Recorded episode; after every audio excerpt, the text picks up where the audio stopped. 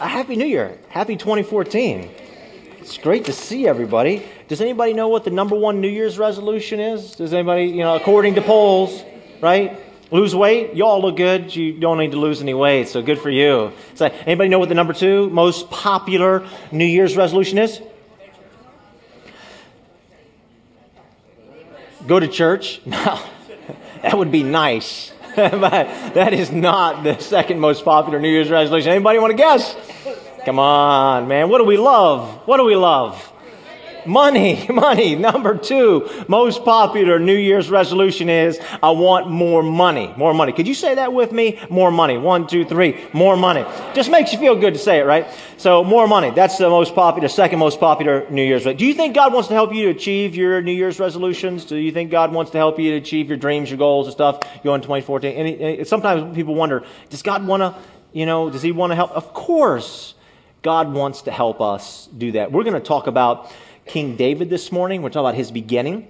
And so we're going to read the story of David as it begins in 1 Samuel chapter 16. And as we do, I want you to keep this in your mind. This is really important. David had a heart for God. Matter of fact, he's the only person Scripture said that had a heart for God. David had a heart for God. And because David had a heart for God, David was anointed by God. And because David was anointed by God, David had great success. Listen to Tom as he reads the story of David. All right, this is 1 Samuel 16, starting at verse 4. Samuel did what the Lord said. When he arrived at Bethlehem, the elders of the town trembled when they met him. They asked, "Do you come in peace?" Samuel replied, "Yes, in peace. I have come to sacrifice to the Lord. Consecrate yourselves and come to the sacrifice with me." Then he consecrated Jesse and his sons and invited them to the sacrifice. When they arrived, Samuel saw Eliab and thought, "Surely the Lord's anointed stands here before the Lord." But the Lord said to Samuel, "Do not consider his appearance or his height, for I have rejected him. The Lord does not look at the things people look at. People look at the outward appearance, but the Lord looks at the heart." Then Jesse called Abinadab and had him pass in front of Samuel. But Samuel said, "The Lord has not chosen this one either." Jesse then had Shammah pass by, but Samuel said, "Nor has the Lord chosen this one." Jesse had 7 of his sons pass before Samuel, but Samuel said to him, "The Lord has not chosen these." So he asked Jesse, "Are these all the sons you have?" "There is still the youngest," Jesse answered. "He is tending the sheep." Samuel said, "Send for him. We will not sit down until he arrives." So he sent for him and had him brought in. He was glowing with health and had a fine appearance and handsome features. Then the Lord said, "Rise and anoint him. This is the one."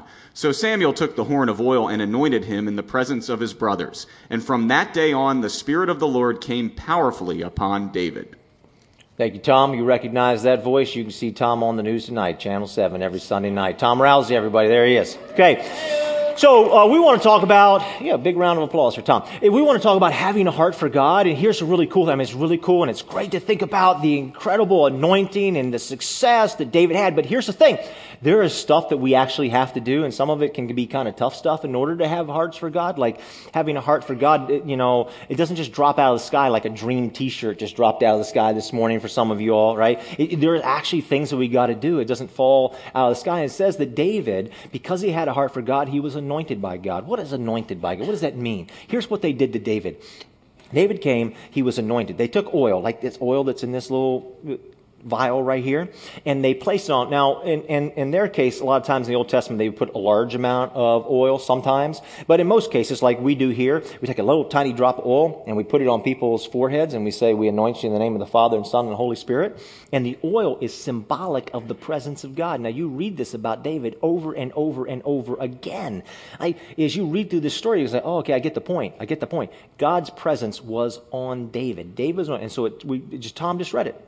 Because he was anointed with the oil, and because he had a heart for God, God powerfully was upon him. And then we read things about David experienced tremendous success in his life because God was with him and he had a heart for God. I asked the prayer team, this morning, I said, it's the first Sunday of the year, 2014. We're talking about David, talking about his anointing, and we're going to do some very practical, very tangible things throughout this series. And today, we're going to start with one of those very practical, very tangible, hands-on things. See, the oil is something you can see, you can smell, and you can feel. And so the prayer team has these little vials of oil, and when the service is over, they're going to be lined up against that wall over there. as a tangible demonstration for us that we want to have hearts for God, they're going to be there in case you'd like to go over to them, and they're going to put a little drop of oil on your forehead and say, Lord, bless John in the name of the Father, Son, and Holy Spirit with a heart for you in 2014. And so we see that David experienced that, and so we thought that'd be a good thing for us to do as we enter into 2014, that we might be people with hearts for God, that God would help us develop hearts for Him. So the prayer team's been praying about this for the past couple of weeks, and they're going to be over there doing that this morning. I think it's going to be a very special time. In chapter 18, verse number 14, look what it says about David. This is just one of the things that it says about him and God being upon him. In everything he did and everything David did, he had great success. Wouldn't you like that to be you with your New Year's resolutions and your goals? And everything he did, he had great success because the Lord was with him. Now, we gave you a magnet. It's in your blue bulletin. Could you just get your hands on that real quick for a second? I want to explain some things about Grace Community Church and things that are really important here. You see at the top, it says full throttle, and right underneath full throttle, what does it say? It says something that we say around here all the time. We are a church for what? For people who don't go to church, a church for people who don't go to church. That's really the heart of Grace Community Church, and it's really the heart of this message that I'm going to talk about this morning because it has so much to do with King David. You cannot be a church for people who don't go to church unless you have a heart for God. You cannot be a church for people who go to church unless you have a heart for God. It takes a heart for God to do that, and I'm going to talk a lot about that in just a second. But I want to go to these things below it. They talk about four things that grow your faith. They're really important. Because we want to help people, we want to lead people into a growing relationship with Jesus Christ. You can't have that unless you grow your faith. You can't have a heart for God unless you grow your faith. So all of this works together. And here are four proven ways. They're practical and they're proven. They're practical and they're proven that they will grow our faith, okay? We just don't like just boom, well, that person just has great faith. No. There are four practical ways through Scripture and life that we observed in people's lives around church that grow people's faith. And the first one is this, relevant teaching. What is relevant teaching? Relevant teaching is very practical to our lives. It makes sense in our everyday lives. Jesus Christ was the master at this. He told parables, he told these stories, and people said, I can see how that relates to my life. And here's the incredible thing about Jesus. Jesus' message was to people. Jesus' message was to people. Jesus' message wasn't to the spiritually advanced or the spiritually immature. Jesus didn't focus on either one of those groups. That wasn't His focus. His focus was people. And so when He gave His message, somebody goes, oh man, you know, I got to go to a place that, man, I got to have that spiritually advanced stuff, you know, stuff that people don't know the Bible, like they have no idea what's going on. Jesus didn't do that. Jesus talked to people. He gave very deep teaching in a practical way, and that made it relevant. He also did it in a way that was not condescending, and we feel like this is really, really important. Jesus is our example of this, and so our desire is to go through the Bible and talk about principles that we see in the Bible, but in a very relevant way that's practical and applicable to our lives every single day. Relevant teaching. And so I would suggest, just maybe as a good New Year's, somebody over here mentioned a New Year's resolution being attending church. I'll second that motion. If you want to grow your faith in 2014, if you want to accelerate your life, attend church regularly. It's a good thing to put down. It just grows your faith. It's one of the things practically we do that grows our faith. Second thing is this. Can you say it with me? Number two, spiritual practices. What's a spiritual practice? It's when you pray. It's when you pray. It's when you give. It's when you read your Bible. A secular research firm, not a Christian, a secular research firm did a big study on spiritual growth and what causes somebody to grow their faith. And you know what they came back with? They said the number one way that somebody grows their faith is when they open up their Bible and they read and they study their Bible. That is them and their Bible. That's a catalyst. It's the number one catalyst to growing your faith. Spiritual practice, very practical, something all of us have to do, and we cut out the time. We want to do it, but we might need to make a change in 2014 in order for that to be accomplished. Nothing's just going to happen. It's not going to fall out of the sky on us. It's a spiritual practice. The third thing is this. What does it say? Life-changing relationships. Life-changing relationships. So what is that? You read all throughout the Bible that person A meets person B, and it changes the spiritual trajectory of their lives. Jonathan meets David in this story. We'll see this in the next couple weeks. Changes the trajectory of his life. The disciples meet Jesus Christ. What does it do to them? It changes the trajectory of their lives. I have a group I'm in a guys group. And those guys in that group, they don't even know it. But they have changed the trajectory of my life. It's impacted me in a very deep way. So we really encourage you to sign up in a group.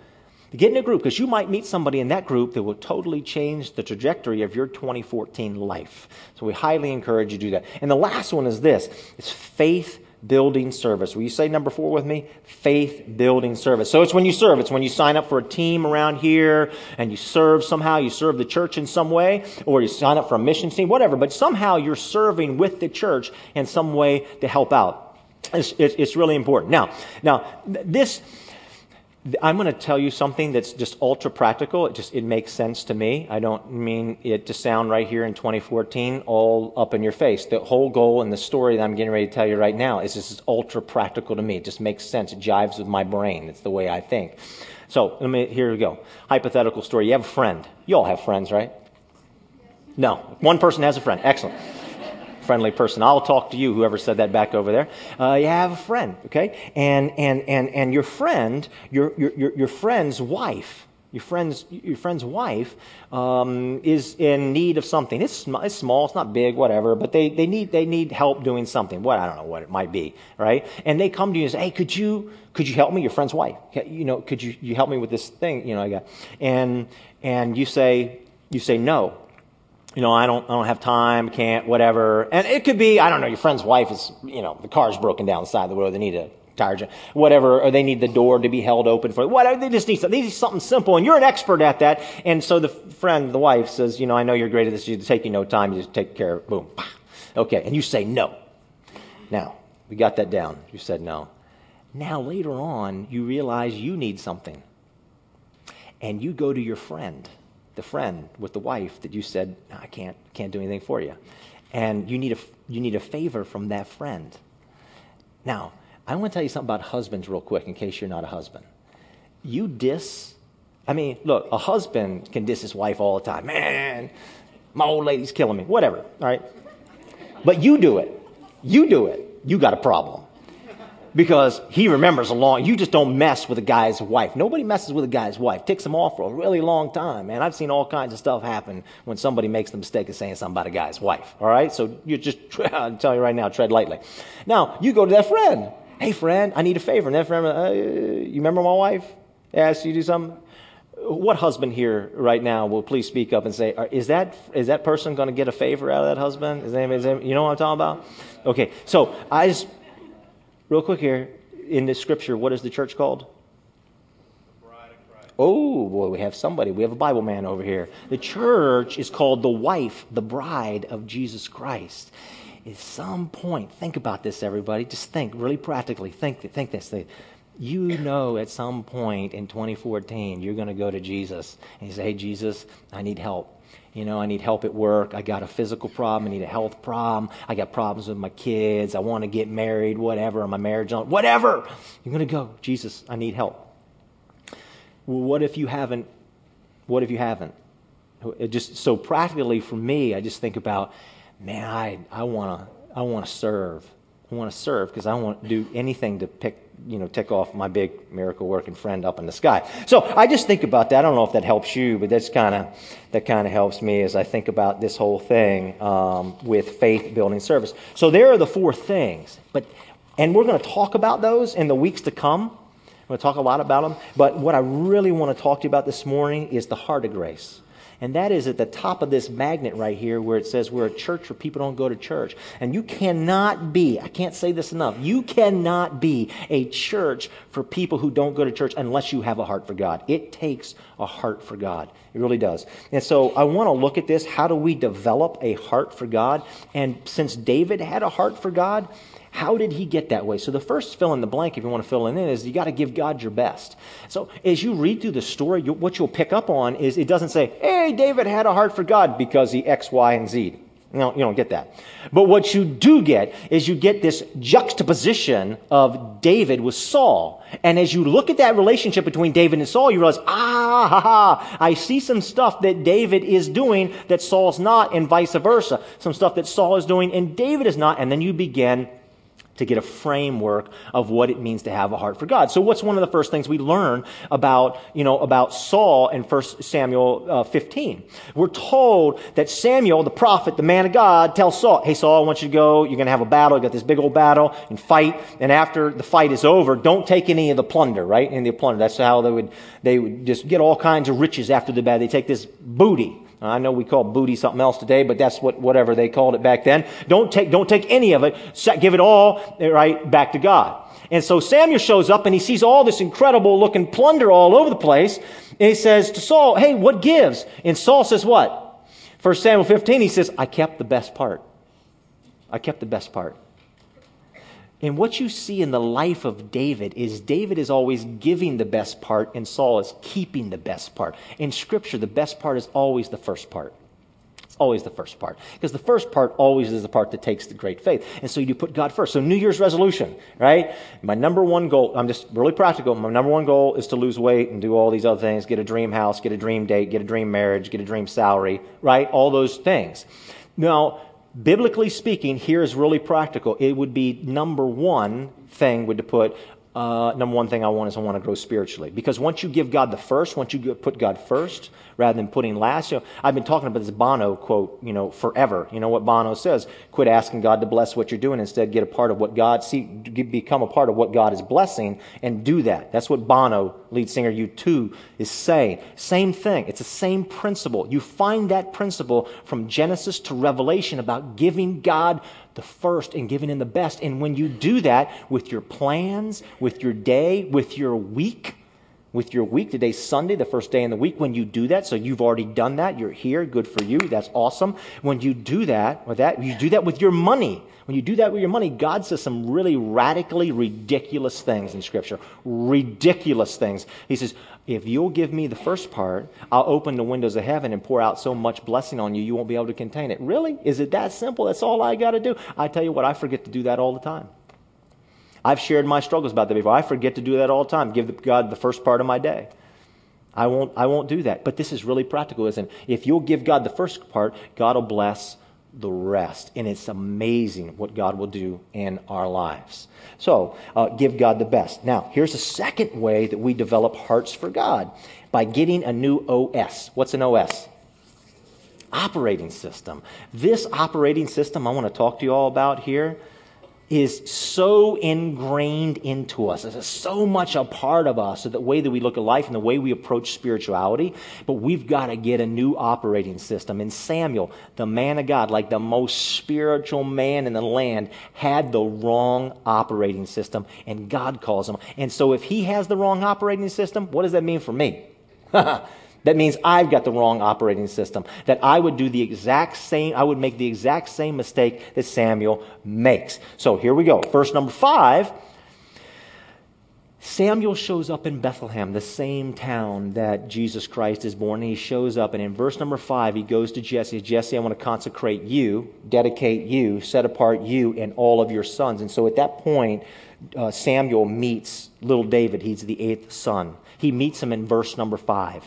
And he says, we're going to have this big banquet, like it's going to be incredible. Like, you got to understand, Samuel, right back then, like he had been the man. I mean, King Saul is in place now, but before Saul came around, the king, it was Samuel, the prophet, the man of God. He kind of ran the whole country. I mean, it was definitely a theocracy, okay, until you had King Saul get in place. And so he is really, this is like the president coming to town. He said, we're going to have this big banquet. So this royal presidential banquet ball. Everybody's going to get dressed up in their tuxes and their royal gowns and stuff like that. You come to this big banquet. That's what's going on. And so after he consecrates David and the other brothers, Jesse pulls David aside, obviously, and he says that, look, we're having this special spiritual time. There's no reason for you to show up. Little fella, heart for God, right? He doesn't see that. There's no reason for you, to show up. You don't have to be here. And so I just need you to go out and take care of the sheep. Now, what gets really interesting is David is the son of Jesse, and the name Jesse means man. So David is the son of man. What was Jesus' most famous? Anybody know this? Any Bible thumpers know what Jesus' most famous title that he would call himself? He called himself the son of what? Son of man. David's the son of man.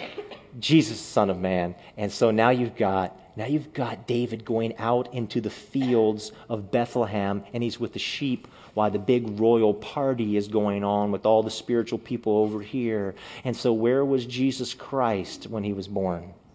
He was born with who? Who was there? The sheep were there. You're getting the connections you can't understand.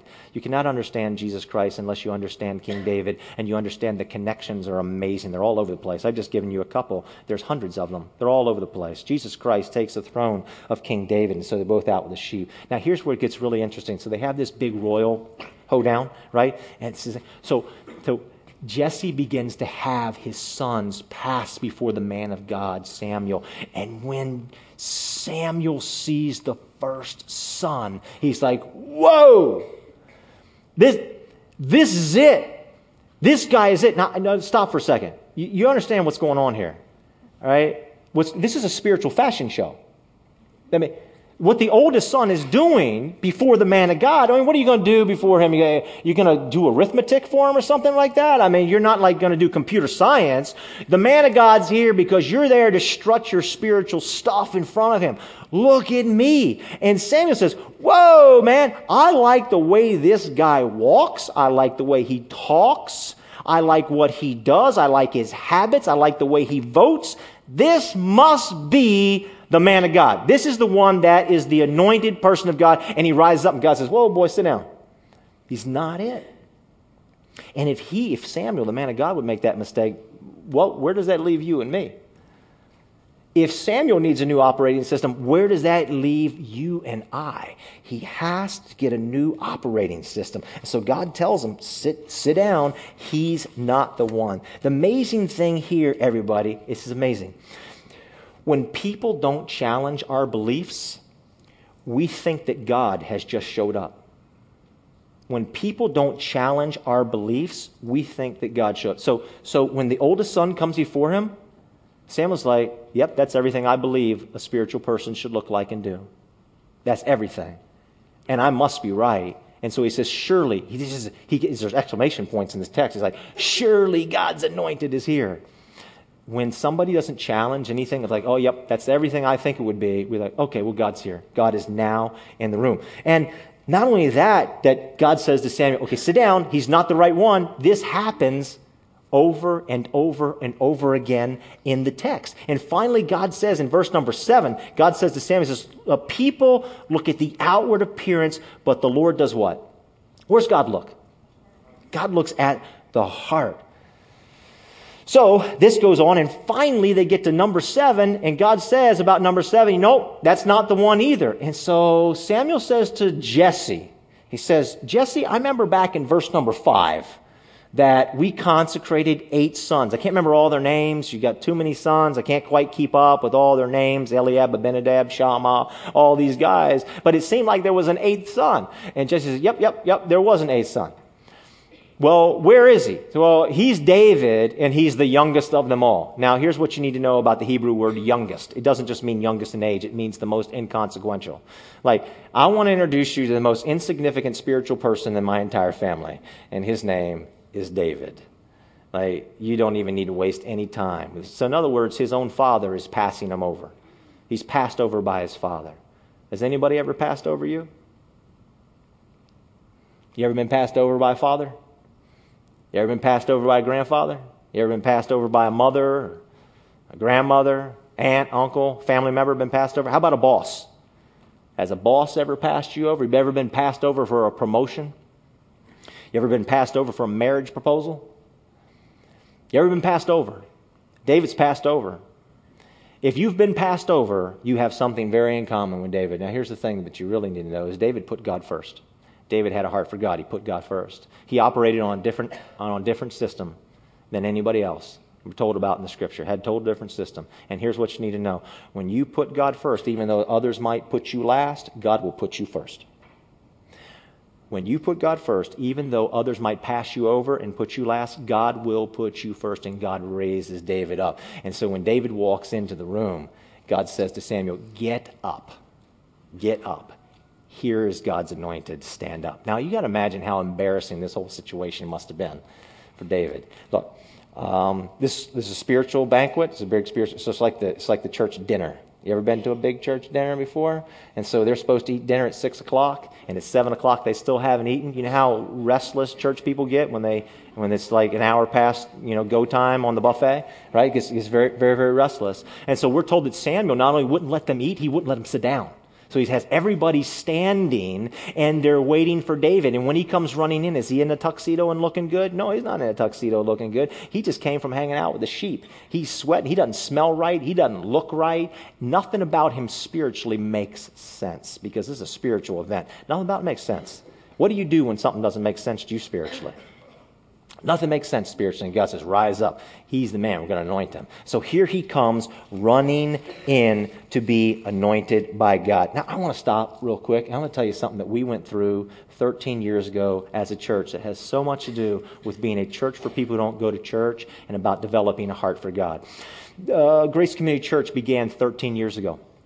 13 years ago, Christmas Eve, the year 2000, we began. And we started right in Clarendon at a place that is now called Liberty Tavern. Anybody ever eaten at Liberty Tavern at Clarendon? I hear they got really great food. Did you know that it used to be a Mason's Lodge? Did you know that was an old, broken down Mason's Lodge? Did you realize that? And that's where Grace Community Church began, in the fellowship hall of this old, dusty, dirty, broken down Mason's Lodge. And we met in their little fellowship hall. You couldn't go through the front door. You know how you get in Liberty Tavern now, walk through the front. You couldn't get in. There's a side door you get in. That's the door we had to enter into. I remember Maureen Pan, who was there the first day. She said, I thought I was walking into a tool shed. And so that's how Grace Community Church began, in this little tool shed, old broken down place. And when you walked in to get to the fellowship hall, you had to squeeze in between a stairwell that took you upstairs, and an HVAC system was on this side right here. It was a very narrow space. And they were redoing their bathrooms. They didn't tell us they were redoing their bathrooms. They didn't inform us of that. And, they didn't have to, because they were giving us the place for free on Sunday morning. So when you give somebody something for free, there's nothing fine print to sign, right? And so we walked in, and so we got the stairwell, we got HVAC system, and now we have the toilet. Now, Christmas Eve of 2000, decorated beautifully. I mean, you look at this place here now, it's wonderful. And what you walked into there 13 years ago was a toilet. That's what you walked into. And since it was Christmas Eve, my wife took a red poinsettia and she put it down into the toilet bowl to make it look nice. And that's how Grace Community Church began. It was embarrassing. It was embarrassing. I don't know if you know much about Masons. I know absolutely nothing about Masons. But when I told other church people, when I told other spiritual people that we were meeting the Masons Lodge, I quickly found out that the Masons were a cult. All right? I didn't know that, but gosh, I learned that real quick. You're meeting where? What's wrong? You don't know those people are a cult? They worship demons. I don't know. If you're a Mason, I'm sorry. I'm not saying this. I'm just telling you what other people told me, okay? I just knew that we were all wrong. I'll tell you what we did have. In the second floor of the Mason's Lodge was a big blue room. I don't get it. I don't understand it. I poked my head in there one time. I didn't know if I had to go to an exorcist after it was over. I don't know, but there's icons everywhere. I didn't understand it. And at the end of this long blue room was a big old eyeball coming out of the wall, man. It like freaked me out. And so we met downstairs, and there was very few of us when we began, right? So we met downstairs, and I didn't want the kids going in the blue room. I just didn't know. So I was like, don't let the kids go in the blue room. So they met in a hallway. Like, how good is it for the kids to meet next to the stairs? I mean, it was terrible, but that's where we were. And that's how we started out. And it was really embarrassing. And after a while, people like, where do you meet? I said, somewhere in Clarendon. But, you know what I'm saying? Because it just wasn't cool. And so, we were a number of months into this thing, and a guy called me from another church. He said, hey, let's meet for a burger at Whitlow's. Y'all know Whitlow's on Wilson. He says, let's meet there for a burger. I said, great, let's go. And he had just planted church. And so we got there and we sat down, and I just said, hey, how's it going? And I'm telling you, man, for an hour straight, it just rolled out of him. He just told me of all this incredible stuff. I felt so terrible. The more he talked, I'm sitting in the booth there at Whitlow's, and I just felt like I was sinking lower and lower, By the time he was done, I could barely see him, right? And so he's telling me, man, we got this awesome office. We got this website, man. We got a plan. We got support. We launched with 200 people. And he was telling me, I was like, I felt so terrible. I was so embarrassed about us. And I'm just, oh my gosh. And so finally he said it. He looked at me. He said, after an hour, he says, so tell me about you. What are you doing? What's your plan? Tell me all about it. Where are you meeting? We got this blue room with this big eyeball sticking out the wall, you know. What are you trying to do? I don't know what we're trying to do. We didn't have a plan. We didn't have an office. We didn't have a website. We didn't have vision. We didn't have a mission. We didn't have any of that stuff. What we got is a blue room. That's all we've got. Two really critical things happened along the way. I'll tell you about two of them, and then we'll end this thing. So here's what happened. The little group of us that, you know, were doing this thing called Grace Community Church, one of the things we agreed upon is we were going to put God first. So we've never taken an offering. We've always just had boxes, whatever, that, you know, people. And so we said, we're going to do this. As a church, we were going to be tithers as a church, not you putting money in the box. The church as a community, as a group, was going to just pray and give it bare minimum 10% away. We were going to give it away, and we're just going to say, hey, God, whatever. And, man, it was very little to give away. But anyway, we're doing that.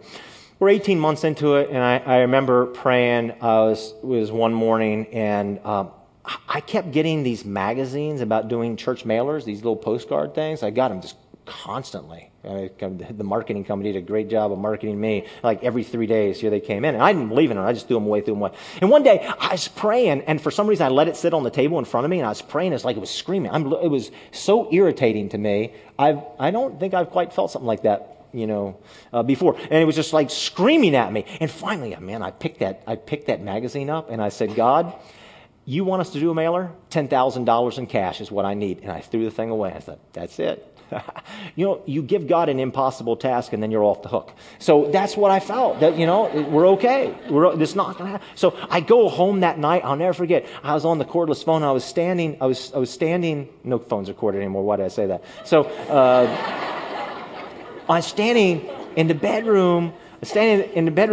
And I get this phone call. And this lady that we've known from years ago, she had her career in DC, and she's retired, and she's living up in the mountains of West Virginia someplace. She said, hey, John, I got $10,000 of stock I want to give the church. Now, I just prayed that prayer that morning, and I didn't ask for $1 million bucks. You know, hindsight's 20/20. So, are you serious? Yes. Okay, so now we know we're going to do a mailer. Now, we got one big problem. We have no idea what we're going to put on the mailer because we don't know what we're doing, right? I don't know what we're about. What's the plan? God, what is... Okay. So about that same time, I was scheduled to go to a conference, a church conference out in California. And I go to the conference, and man, you hear all these incredible things that churches are doing, and you just walk away feeling completely terrible because you're not doing any of those things. And so I'm coming back, and, spiritually embarrassed, and, you know, all that kind of depressed. I'm on this big DC-10. It's a daytime flight, right? And you know how those, they have like the three different compartments. So I never sit in the front section. That's where the rich folks sit. So I'm never up there. And I wasn't in the middle, so I was in the back section. And it's the weirdest thing. It was a DC-10, so it was the 5 seats in the middle, right, and the 2 on either side. So I'm in the middle of the whole thing. I'm in the middle of the section in the middle seat. And we're flying back, and it wasn't to an hour into the flight because I was so engrossed in thoughts that I finally poked my head up around the seats, and I looked around. There's nobody in my section. There's nobody. And the flight attendant on a daytime flight turns the lights out. I thought, oh, my gosh. I'm looking, there's nobody here. Did the rapture take place? Is everybody gone? I haven't read the Left Behind books. I have no clue what I'm supposed to do now, right? And I'm just like, I'm all on my own, you know? So I just said, God, this is really depressing. I said, could you please tell me what is this church supposed to be? And here it comes like a lightning bolt. Because I want you to be a church for people who don't go to church. That's what I want you to do. So, wow. What is that? Well, in order to be that church for people who don't go to church, you need to have a heart for God, and you got to stop looking at the surface. You can't be a spiritual fashion show. I felt like God saying, you know, John, there's going to be all kinds of people who will end up at one point or another coming into grace, and it's going to stretch you. It's going to challenge you. I've been in church all my life. All my life. I got a bachelor's degree in pastoral studies. I got a master's of divinity. I've been in the ministry 28 years. I know how to do church. You know how to do church? You stand up here and you tell a congregation of people, you tell them stuff they already agree with, and they think God just showed up. I'm going to say it again. You tell a group of people stuff they already agree with, and they say, praise God, God is here. That's what Samuel did. He said, oh my gosh, God's anointed has just walked into the room. He's everything that I agree with. David challenged everything about Samuel. And it's been really, really challenging. I want to end by reading a verse to you that I think is really important about us developing hearts for God and will have a big impact upon our lives as individuals and as a church. It's from the book of James. I think it's awesome. It says this, anyone who listens to the word but does not do what it says is someone who looks at his face in a mirror. I'm going to stop right there. You know what it says? It says that the Bible, when we open it up, is what? What is it? A mirror. A mirror. So what was Samuel doing, and what is the operating system that all of us just tend to function with? I do. The Bible is a window. We're running windows, right? Do you like running windows? We run windows all the time. We're in windows. And we look at people through this window, and we say, okay, I like what I see. That's good. You're spiritual. You got a heart for God. We look through the window. And then when we see somebody that we don't like, we don't think they have a heart for God. We say, I don't like, that doesn't agree with me. We say, that's not good. We're like the spiritual TSA, right? We're just looking all of it. But what we're supposed to do is we're supposed to run mirrors. Jesus Christ says, I'm building my church. He's building a church of mirrors, not windows. Instead, what we're supposed to do is we're supposed to look at this and say, God, search my heart. See me. Now, here's where it gets fascinating with King Saul and with King David. Here's where it gets really fascinating. What you'll see in the story of Saul and David is that Saul is always searching for someone else. He's always searching for David because he judges David as a person that should not live. He's like, this guy is no good. I got to get rid of this guy. And he's looking at him through a window. Now, David, how do you think he would respond? It would only be appropriate for somebody who's being so mistreated as David was mistreated to look back at Saul and say, I judge you. But he doesn't. Instead, he writes in the 139th Psalm, he says, Almighty God has searched me and has known me. He knows everything about me. And then you know what he says at the end of that psalm? After he's already said, God has searched me, he says, oh God, please search me. Please search me and know everything about me. You want to develop a heart for God? The cry of your heart should be, God, search me. Not God, search them. God, search me. Imagine for a second, everybody, if this entire church for all of 2014, that the cry of our hearts were, God, search me. If we did that, we would develop a heart for God. Because David had a heart for God, David was anointed by God. And because David was anointed by God, David was met with great success. Because why? Because the presence of God was upon him. The presence of God was upon him. Now we're going to conclude with this. Prayer team's been praying about this for the last 2 weeks.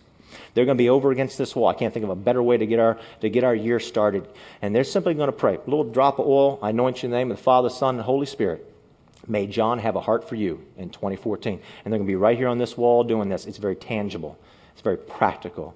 And it's a demonstration that each one of us has a choice whether or not we would like to make. You know what? I want to say, I would demonstrate, I want to do that. I want to be anointed by God. And they're going to be there. And we're going to do Grace in 5 over here if you're a guest. And if you would like to go to both, don't worry about it. The team's going to be over here for 15 or 20 minutes praying. I think one of the greatest things that we could do in 2014 is develop hearts for God. Just think if a whole group of people developed a heart for God. Think about God's presence resting upon us in an amazing and a real way. Let's pray. Heavenly Father, I thank you for every person here this morning. I thank you, God, for your hand upon every person's life, that you have brought all of us into this room together this morning. Lord, what a challenging message from King David. That he had a heart for you. That's amazing to think that he had a heart for you. And God, that's just not going to happen. We're not going to stumble into having hearts for you. But God, we're actually going to have to do stuff. And Lord, help us to be able to work up the courage, to have the passion in our own hearts, to want to do what we need to do so that you can do what you want to do in our lives. God, bless each person. May your hand rest upon each person, God. In Christ's holy name, amen. God bless you. So wonderful to see you today. Thanks for listening to this week's message. Grace Community Church, a church for people who don't go to church, meets on Sundays at 9:30 a.m. and 11 a.m. in Arlington, Virginia. Connect with us anytime at TryGrace.org.